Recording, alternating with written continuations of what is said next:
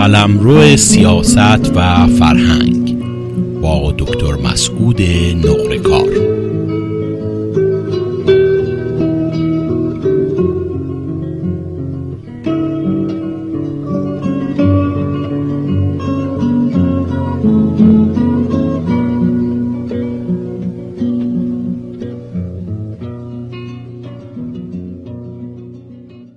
سلام و درود خدمت شنوندگان عزیز رادیو پویا و شنوندگان عزیز برنامه در قلمرو سیاست و فرهنگ. من وحید بدیعی هستم و یک بار دیگه در خدمت دوست و همکار خوبمون آقای دکتر مسعود نقرکار هستم تا در مورد مسائل روز با ایشون صحبت بکنیم.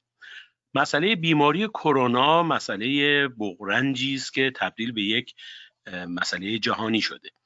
اما در کشورمون ایران گویا بغرنجی این قضیه به خاطر نبود مدیریت به خاطر بسیاری از مسائل دیگه بیشتر از همه جا و همیشه هست.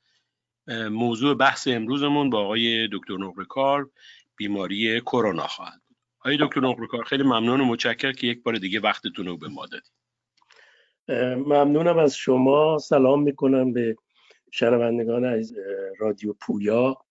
و خیلی خوشحالم که با شما هست آقای نقرکار خب طبیعتا شما هم به خاطر حرفه پزشکیتون و هم به خاطر درگیری های سیاسیتون قطعا در جریان روند پیشرفت این بیماری و یا نحوه های پیشگیری اون در بله. داخل ایران هستید. میشه لطف کنین یک گزارش گونه به شنونده های ما بدین که کجا ایستادیم این بیماری چه داره می‌کنه؟ با کمال می. ببینید من یه اشاره ای داشته باشم به اصلا این بیماری های واگیر که خب بشر باهاش درگیر بوده. یک واقعیتی رو باید قبول بکنیم که به هر حال در محیط زندگی ما اصلا در کل محیط زیست ما به هر حال داریم عوامل متنوع بیماریزا. و خب اینها در یه مقاطعی این عوامل باعث شدن که بیماریهایی بروز بکنه که نه فقط در یک منطقه بلکه در سطح جهان منتشر شده. یعنی از حالت اپیدمی در یک منطقه بومی در واقع تبدیل شده به یک پاندمی یک میشه گفت جهانگیری در واقع بست پیدا کردن در سطح جهان. ما تا اونجایی که من الان حافظم یاری می‌کنه مثلا سال هزار و سال 165 سال اگر اشتباه نکنم بعد از میلاد مسیح ما اولین اپیدمی رو داشتیم که در واقع فکر کنم تاون آنتونین بهش می‌گفتن و کشتار بزرگی می‌کنه.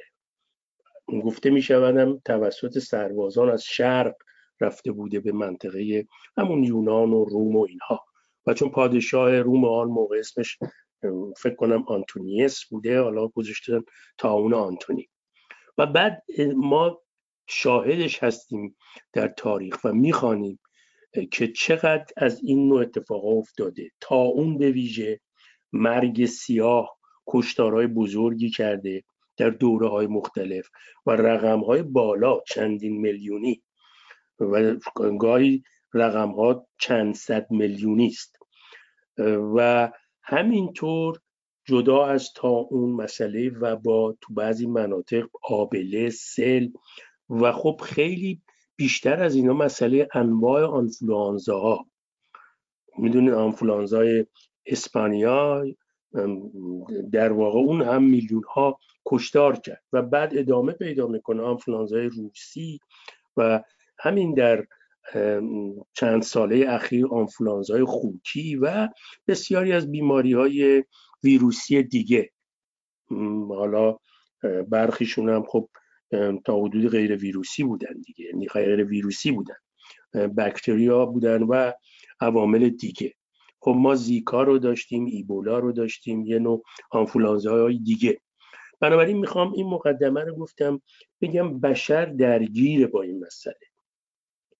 و از یک منطقه معمولا شروع شده و بعد گسترش پیدا کرده. مثل همین کرونا. خب این شروع شدنش و گسترش پیدا کردنش در واقع بیشتر معلول عدم توجه یا یک مدیریت صحیح و یا یک پیشگیری صحیح هست در اون منطقه که این بیماری بروز کرده. خب ما کرونا رو شاهد هستیم دیگه. از شهر ووهان چین شروع میشه و شما الان ببینید که در خود امریکا در اروپا در ایتالیا ببینید چه کرده و یا در حال آسیا خود ایران کشور عزیز ما الان ببینید در چه وضعی است. مطمئنا کشورهای دیگه جهان هم درگیرن ولی ممکنه به لحاظ آماری و اطلاعاتی دقیق نباشه. برای اینکه ببینید قالب حکومت ها به خصوص حکومت های دموکراتیک و توتالیتر سعی می‌کنن این نوع مسائل رو بپوشونن. برای اینکه فکر می‌کنن اگر مطرح بشه از نظر سیاسی ایدولوژیک به نفعشون نیست و در عین حال هم یک سری مسائل اقتصادی مالی رو هم بهش توجه می‌کنن. بنابراین این مقدمه رو عرض کردم که ببینیم بشر با ببینیم با این پدیده درگیر بوده و خب الان هم مسئله کرونا بسیار جدی است بسیار خطرناکه و همونطوری که خود شما شاهد هستید می‌بینید که چگونه داره گسترش پیدا می‌کنه. در دنیا علا رغم وجود امکانات وسیع پیشگیری انسان امروز جامعه امروز خب متفاوت با سالیان گذشته است. ولی باز هم ما شاهد پیشرفتش هستیم. در همین خود امریکا شاهدیم. علا رغم توجهاتی که میشه و تمهیداتی که در نظر گرفته میشه خب بیماری تا حدودی گسترش پیدا کرده یا در اروپا. در ایران ما همونطوری که شما هم بهتر از من می‌دانید خب وضعیت تاسف بارتره برای اینکه موقعی که این بیماری یعنی این ویروس به داخل ایران با برای از طریق افراد مبتلا وارد میشه و شروع می‌کنه به فلواقع انتشار. خب حکومت اسلامی در واقع چشم پوشی می‌کنه و در واقع دروغ میگه و به یه شکلی سعی می‌کنه که وانمود بکنه. چنین اتفاقی نیفتاده و فقط چین هست و آنچه که در مورد ایران گفته میشه. علا رقم رفته آمدهای به چین و آوردن بردن افرادی از کشور چین یا خود ایران در سفرهایی که داشتن این مسئله رو حتی ادامه میده با چشم پوشی بر وجود این بیماری و نتیجه این سوء مدیریت و این بیکفایتی و بیلیاقتی باعث میشه که بیماری در جامعه ما گسترش خیلی چشمگیری داره.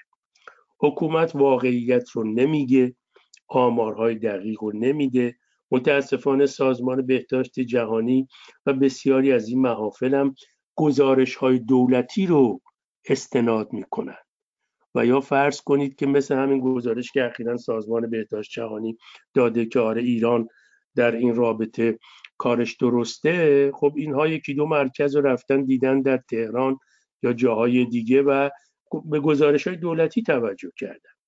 در حالی که اینها واقعی نیست این یکی از اشکالات سازمان های بین المللیه و خب تو اون کشورها هم انجوهایی نیستن روابطی نیست و اطلاعات غلط داده میشه. در ایران بر اساس گزارش هایی که هست واقعیت هایی که هست وضعیت بسیار تو این رابطه بد هست گزارش هایی که از رشت قوم و برخی از شهرها هست فاجعه باره به ویژه از رشت گزارش هایی که از برخی از بیمارستان ها هست گزارش های تکان دهنده است و خود من با یکی از دوستان پزشکم در یکی از این بیمارستان ها تماس گرفتم ازش اطلاعات گرفتم. دوستی است که نگاه سیاسی اصلا به مسئله نداره یک نگاه پزشکی و انسانی در چارچوب شغل خودش داره ولی آنچه که شاهده به آن, آن شکلی که به من گفت واقعا خود من هم جا خوردم و فلواقع فاجعه ای رو تصویر می‌کرد در برابر ما. این هستش که در ایران الان چنین وضعیتی است و حالا این فرصت شد من در رابطه با آنچه که اون دوست من گفت و شرایط ایران بیشتر خدمتتون عرض خواهم کرد. خیلی متشکرم آقای نقرکار. این مسئله خب یک واقعیتی هستش که این اپیدمی داره به شکل فاجعه آمیزی در همه جای دنیا. شما در همین امریکا شاهد هستین که الان رغم اینکه آقای ترامپ اوایل سعی می‌کرد که این مسئله رو خیلی ساده جلوه بده. الان هر روز که میگذره نگرانی ها بیشتر میشه. ادارات کارها رو تعطیل کردن و کارمندها از خونه تا که بتونن کار می‌کنن و هزار و یک نوع پیشگیری دیگه. ببینید بین اینکه آدم در واقع هوشیارانه بخواد پیشگیری بکنه و اینکه بخواد به صلاح وحشت زده بشه و یا دوچار انگزایتی بشه از این مسئله یک مرزی هست. اون مرز رو شما کجا ترسیم می‌کنید؟ ببینید اولا باید واقعیت رو گفت. یعنی واقعیتش اینه که این بیماری بیماری خطرناکی است. و شاهد هستیم داره کشتار می‌کنه. و همینطور میزان سرایتش داره بیشتر میشه. این رو باید گفت. نمیشه این رو کتمان کرد. چرا؟ برای اینکه این یک بیماری است که اگر ازش اطلاع داشته باشیم و اگر مبتلایان بدونن یا اطرافیان شما با قرنطینه کردن اون فرد مبتلا هم ممکنه خود اون رو نجات بدی و هم بسیاران دیگه ای رو که ممکنه در رابطه با اون قرار بگیرن. بنابراین واقعیت رو باید گفت. طبیعی است که طرح این مسئله که الان دورور همه ما یک همچین بیماری خطرناکی هست ایجاد حراس می‌کنه. و ایجاد وحشت می‌کنه ایجاد استراب می‌کنه همون ایجاد انگزایتی می‌کنه. و خب این یه حدیش طبیعی است. نمیشه آدم بیاد مطرح بکنه بگه آقا الان در جامعه ایران شما ببینید این دوست خود من که من باش در بیمارستان صحبت کردم مثلا می‌گفت دیشب ما 17 تا کشته داشتیم در یک شب. فوت شده. می‌گفت اصلا میان تصاویری که ریه های اینا داره حالتهایی که اینا دارن اصلا با باور نکردنیه. و اصلا پیشرفت این بیماری. و خب یک نکته ایرم که این مطرح می‌کرد طبیعی است خب باید اینو گفت به ملت که چقدر این بیماری خطرناک بیماری بدیه. ایجاد حراس هم می‌کنه. ولی از طرفی خب خود همین دوست پزشک من که تخصص این کار رو هم داره و زندگیش هم رو این کار گذاشته می‌گفت با این که ما به همه اینجا میگیم و می‌دونن همه این خطرناکه مردم الان بعضیا دارن تدارکی سفر عید رو می‌بینن به شمال و مشهد و این و قوم می‌خوام اینو خدمتتون عرض بکنم پرت نشم از اون سوال شما که یک بخشیش دولت ها و حکومت ها و مسئولین هستن. یک بخشیش خود مردم هست. شما وقتی الان اومدی مثلا خود جامعه خودمون در نظر بگیرید. خب از یه طرف ماها تلاشمون این هست و همگان که مردم دوچار در واقع پنیک نشن دوچار استراب نشن دوچار یک نوع حراس نشن. که خب خود این اصلا همه چی میریزه به هم. تا یه حدودی این ترس و حراس و این استراب طبیعی است. نباید به حدی برسه که ایجاد اصلا ترسی رو بکنه که برای این بحران دامن بزنه. ولی در همین حدش هم که در داخل خود جامعه ما گفته میشه الان به گفته این دوست من از ایران که خیلی از ایرانیا دو حتی دوربر خودش می‌گفت در تدارکن عیدو برن مازن شمال عیدو برن مشهد. حتی در یک مرکزی که مرکز تجمع بوده و دولت در اونو بسته مردم اومدن پشت اون در دارن دعوا مرافع می‌کنن که برای چی اینجا رو بستیم ما می‌خوایم بریم مثلا این پارک رو ببینیم. یعنی می‌خوام به عرض بکنم که یه بخشش دولت ها هستن یه بخشش مردم. خود این بیماری بیماری ترسناکی است حراسناک مرگ آفرینه و فاجعه آفرینه. تا الان این کار کرده. ولی در عین حال میبایستی که توأم با این باشه که واقعیت رو به مردم گفت و ازشون خواست که به جایی که بترسن و پنیک بشن و دچار حراس بشن سعی بکنن خودشون و اطرافیان رو مراقبت بکنن. این واکنش بهترین چیزی است در مقابل اون ترسی که از این بیماری هست. بنابراین می‌خوام بگم مرزی نمیشه خیلی براش قاطع برشمرد. منتها تا یه حدودی حراس و وحشت طبیعی است ولی باید کنترلش کرد.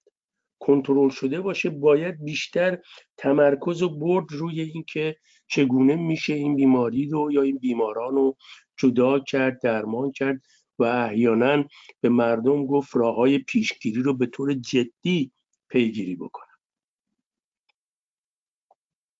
خیلی متشکرم. برای بسیاری از مردم به خصوص ایرانیان خارج از کشور که خب دلشون برای عزیزان داخل میتپه و نگران هستند این سوال پیش میاد که از اینجا چه کار میشه کرد؟ ایرانی ها چه کار می‌تونن بکنن که کمک کرده باشن؟ هم به مردم ایران چه از نظر به صلاح کمک های پزشکی و چه از نظر اینکه آگاهی دادن به بقیه مردم دنیا که در ایران چه اتفاقی داره میفته. رهنمود شما چی هست؟ بله. ببینید نخست این که می‌دونیم ایرانیان داخل کشور رسانه های خارج کشوری رو هم می‌بینن هم میشنوند و هم می‌خوانند. از, از طرق مختلف. بنابراین یکی از کارهای مهم این هستش که این رسانه ها همون مسئله آموزشی رو به ویژه در رابطه با امر پیشگیری رو مرتب بگن و تکرار بکنن و راجع به این بیماری شناخت بیشتری بدن به ویژه در مورد پیشگیری و مسئله درمانش. خب واقعا مردم رو میباید تشویق کنن باید تشویق کرد خودشون کمیته رو شکل بدن تو محله ها بتونن به نوعی به هر حال به هم کمک بکنن. مردمی که حاضرن پاشن برن مثلا تدارک ببینن پاشن برن شمال برای عید خب اینا معلومه تو خونه نمی‌خوان بمونن. این اقلا اگر از خونه می‌خوان بیان بیرون کمیته هایی رو شکل بدن برای کمک به دیگران. یه راه به هر حال آموزش هست برای پیشگیری و چگونگی کاری که در داخل کشور میشه کرد. و احیانا روحیه دادن کمک روانی کردن و این نوع کارها. یه بخش اینه. یه بخش نیازمندی های مردم برای امر پیشگیری و درمان. حکومت اسلامی ایران به دلایل مختلف توانایی این کار رو نداره. از همه مهمتر همون بیلیاقتی و در واقع این هستش که سوء مدیریتی که درشون هست. اون فساد مالی که درشون هست. خب بسیاری از این ارگانها و محافل بین المللی وظیفه دارن کمک بکنن و می‌کنن. به سازمان بهداشت جهان. تا به حال چندین محمول هواپیما وسیله فرستاده یا یا کشورهای دیگه یا محافل بین المللی دیگه. خب بخشیش وقتی من میگم یک حکومت فاسد خیلی از خود همینا که درون حکومتن هم بعدا گفتن که برخی از این کمک ها اصلا صرف مردم نیازمند نمیشه. اینها رو در واقع ازش استفاده می‌کنن استفاده های مالی و شخصی می‌کنن و به اشکال دیگه. بنابراین می‌خوام بگم یکی از مشکلاتم امکانات پیشگیری است و امکانات درمانه. خب خارج کشور چه میشه می‌توان کرد؟ اولا خب واقعا کمکی که خارج کشور می‌کنه زیاد نیست. شما ببینید ما چقدر پولدار و میلیاردر و میلیونر رو نمی‌دونم چیزای ایرانی داریم. هیچ جایی اینا اومدن بگن یه صندوقی درست کردن که بتونن الان لاقل به اینها کمک برسونن به داخل ایران. من نشنیدم شما شنیدید به منم بگید. حاضرن پاشن جمعشن برن مثلا در عربستان کنسرت بدن نمی‌دونم هر کدومشون 150 هزار دلار 200 هزار دلار بگیرن برگردن. بعد بهشون هم مراجعه می‌کنی برای کمک. حاضر نیستن 10 دلار کمک کنن. به مردم ایران. البته برای مردم ایران هم رو سن قش و ضعف می‌کنن و از این حرفا. نه اینها هنرمندا و تو این چارچوب. بسیاری از بیزنسمن ها و پولدارای ایرانی هستن. من که نشنیدم که در واقع الان در این رابطه تدارکی ببینم. می‌خوام عرض بکنم ببینید یکی را دولت ها هستن که به ایران کمک بکنن که برخی از دولت ها دارن می‌کنن. لاقل آمریکا به لحاظ تبلیغی هی داره میگه که ما هواپیمایی داریم این چیزها آماده است و از این حرفا. محافل بین المللی و مجامع بین المللی که وظیفشونه دارن می‌کنن. مثل سازمان بهداشت جهانی حالا صلیب سرخ هلال احمر یا سازمان ملل از هر طریق که من البته میزانش نمی‌دونم. یک سری انجیو ها و تشکل های مستقل هستن در خارج کشور الان برای خدمات و کمک رسانی اهمیت دارن. مثل سازمان پزشکان بدون مرز که متاسفانه اینا با داخل ایران ارتباط ندارن. و حالا اگر هم داشته باشن معلوم نیست که چقدر حکومت به خاطر اینکه اینها خب نمی‌خوان مستقیما به خود دولت ها کمک کنن به انجیو های مختلف یا تشکل های پزشکی مختلف. خب الان اینها هم با مشکل مواجه بنابراین ما این راه ها رو داریم داره میشه ولی چقدر معلوم نیست. آیا کافیه؟ معلوم نیست. یه راه های دیگه میمونه. بسیار محدوده. بسیار کوچیک به نظر میاد. ولی میشه این کارو کرد. از طریق راه های مسافر پست به اشکال مختلف ایرانیا در خارج کشور می‌توانند کمک کنند. لاقل می‌توانند از یه طرقی کمک مالی بفرستن برای اون کسانی که توان خرید برخی از اون وسایل پیشگیری و درمان رو در داخل ندارن و در ایران تهیه بکنن. این راه ها هستش واقعیتش راه های عملی رو عرض می‌کنم. بنابراین یه بخش بخش آموزشیه که ما در خارج کشور می‌تونیم امکانش هم داریم. شما الان ببینید که خیلی از این رسانه های ما در داخل کشور البته خب بیشتر برنامه های انترتیمنتشون بیننده داره. ولی در هر حال با استفاده از اونا میشه مسیری رو پیش برد که آموزش بدن و بعدم کمک ها رو از همین طرق پیگیری بکنن و اون راه های کوچکتری رو که من اشاره کردم.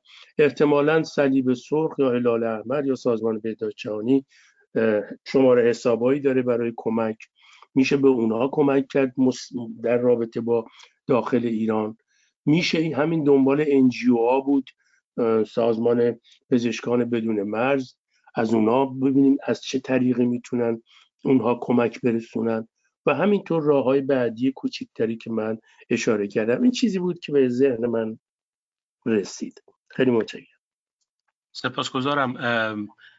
آقای نقرکار این بیماری همونطور که شما هم در صحبتتون فرمودین به صلاح یک فرایند جهانی داره و الان در واقع دنیا درگیرش هست.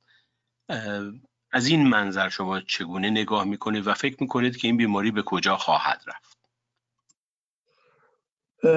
من خوشبینم. یعنی البته خب واقعا بسیار تلخه.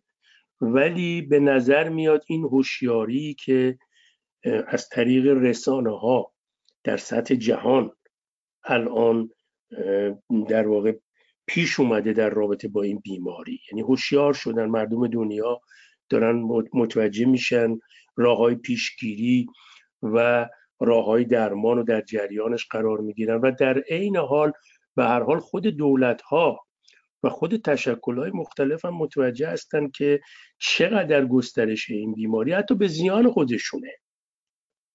یعنی شما تو امریکا نگاه بکنید الان وضع استاک مارکت رو. خب ببینید بسیاری از همین پولدارای امریکا لاقل باید به این مسئله توجه بکنن که گسترش این بیماری چقدر به زیان خودشونه. بنابراین باید تلاش کنن هزینه بکنن نیرو بذارن جلوی پیشرفت این بیماری رو بگیرن.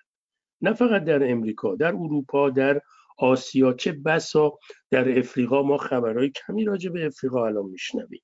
امکان نداره در اونجا نباشه. و متاسفانه به نظر میاد خبرها خیلی محدود از اونجا میاد.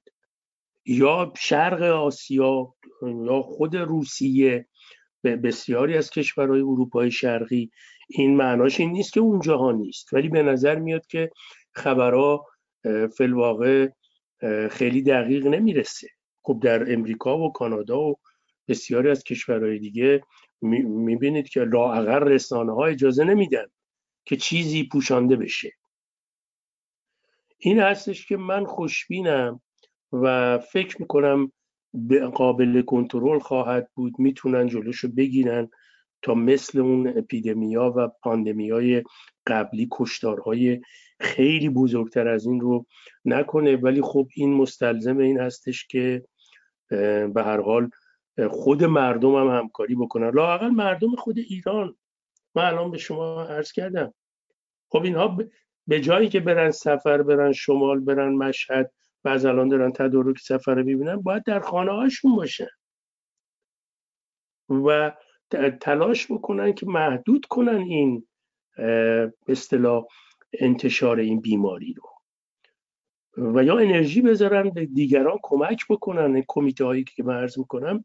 الان بسیاری هستن از این بیماران در خانه ها که میگن اینها احتیاج به کمک دارن. کمک معناش این نیستش که برن در خونه و تماس بگیرن با اون فرد بیمار بشن. نه رسوندن مواد غذایی مواد پیشگیری دارو اینها رو می‌تونن انجام بدن.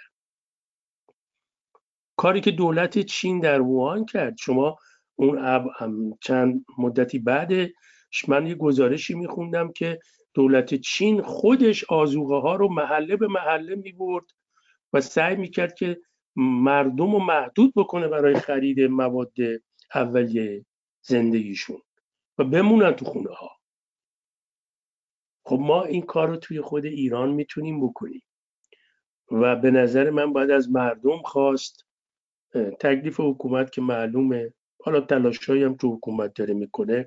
خب فبه المراد. ولی خود مردم هم باید آستین رو بالا بزنن. و همونطوری که گفتم بحث همین آموزش هست. یک نکته ای رو من اشاره بکنم.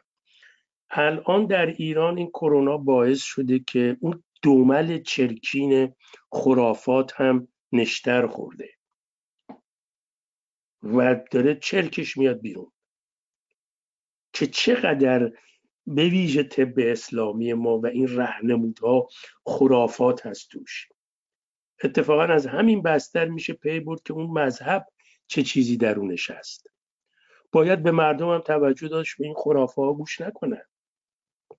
و روی این خرافات هم ببخشید مکس کرد تاکید کرد افشا کرد. وقتی یک موجودی مثل دکتر روازاده میاد از تریبون های مختلف در ایران میگه بنده میرم زیارت میرم در حرم حضرت معصومه. زری رو میبوسم دیگران رو میبوسم به دیگران دست میدم و گوش نکنید. نمی‌دونم این حرفا رو راجع به کرونا. اینها نمی‌دونم تبلیغاته. خب این آدم مجرمه. یعنی داره جرم مرتکب میشه. جنایت داره می‌کنه. ولی در عین حال اتکاش هم طب اسلامی است. و اون خرافه ای که عرض می‌کنم. بنابراین ببخشید من حاشیه رفتم. می‌خوام بگم که امر آموزشی که داده میشه مردم چه در حرف و چه در عمل توجه بکنن اسیر اینو خرافه ها و تبلیغات هم خیلی متشکرم. در واقع شما نقبی زدید به آخرین سوالی که من داشتم. در شما در فضای مجازی می‌بینید که پر هست و سرشار هست. از توصیه های مختلف به صلاح حالا چه طب خانگی طب سنتی طب اسلامی و برخی از اونها هم به راستی هیچ منبع علمی یا هیچ منبع حتی منبع تحقیقاتی درش نیست. شما از ماجرای روغن گل بنفشه بگیرید که تبدیل به یک جوک و لطیفه شده توی فضای مجازی تا خوردن و به صلاح نوشیدن انواع مواد طبیعی و برخی از اونها به شکل تاسف آوری در فضای عمومی مردم تاثیر می‌ذاره. به عنوان مثال در فضای مجازی اومده بود که زنجبیل کمک که به انگلیسی جینجر میشه کمک زیادی به درمان کرونا می‌کنه. قیمت زنجبیل در بازارهای تهران به یک بار ده برابر شده. شما این توصیه ها رو چطور می‌بینید؟ چطور میشه تفکیک کرد؟ خب برخی از این توصیه های در واقع مواد اولیه غذایی و پزشکی نه اینکه مداوا کننده باشه ولی برای پیشگیری خب مفید هست. به عنوان مثال همه جای دنیا مصرف برای سرماخوردگی مصرف لیمو ترش و اصل و آب داغ رو توصیه می‌کنن. هیچ ضرری هم نداره مفید هم هست. کجا باز میشه اینها رو تفکیک کرد که کدوم یکی از اینها به معنی واقعی برای پیشگیری می‌تونه مفید باشه و کدوم یکی از اینها عراجیف در واقع طب سنتی و مذهبی هستش؟ ببینید من دو تا نکته رو تفکیک می‌کنم. طب بومی و طب سنتی چه در ایران یعنی طب ایرانی. و چه در سایر کشورهای جهان ما طب هندی طب یونانی طب عرب که طب مصر بود داشتیم. الان هم داریم.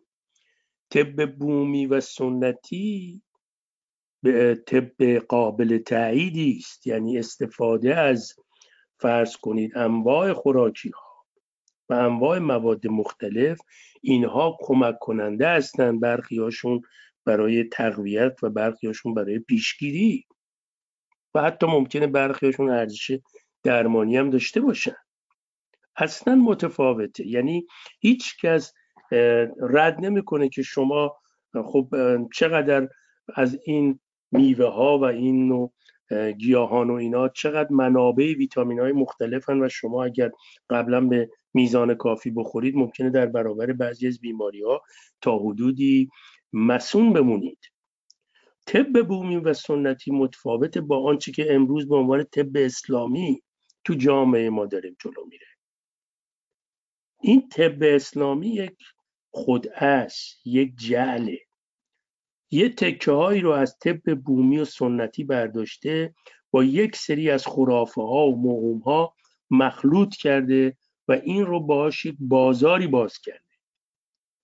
الان هم آقای روازاده و اون آخون تبریزیان که یک کلاس دو ماهه پزشکی هم ندیده راجع مسئله پزشکی ولی به حال میگن پدر طب اسلامیه.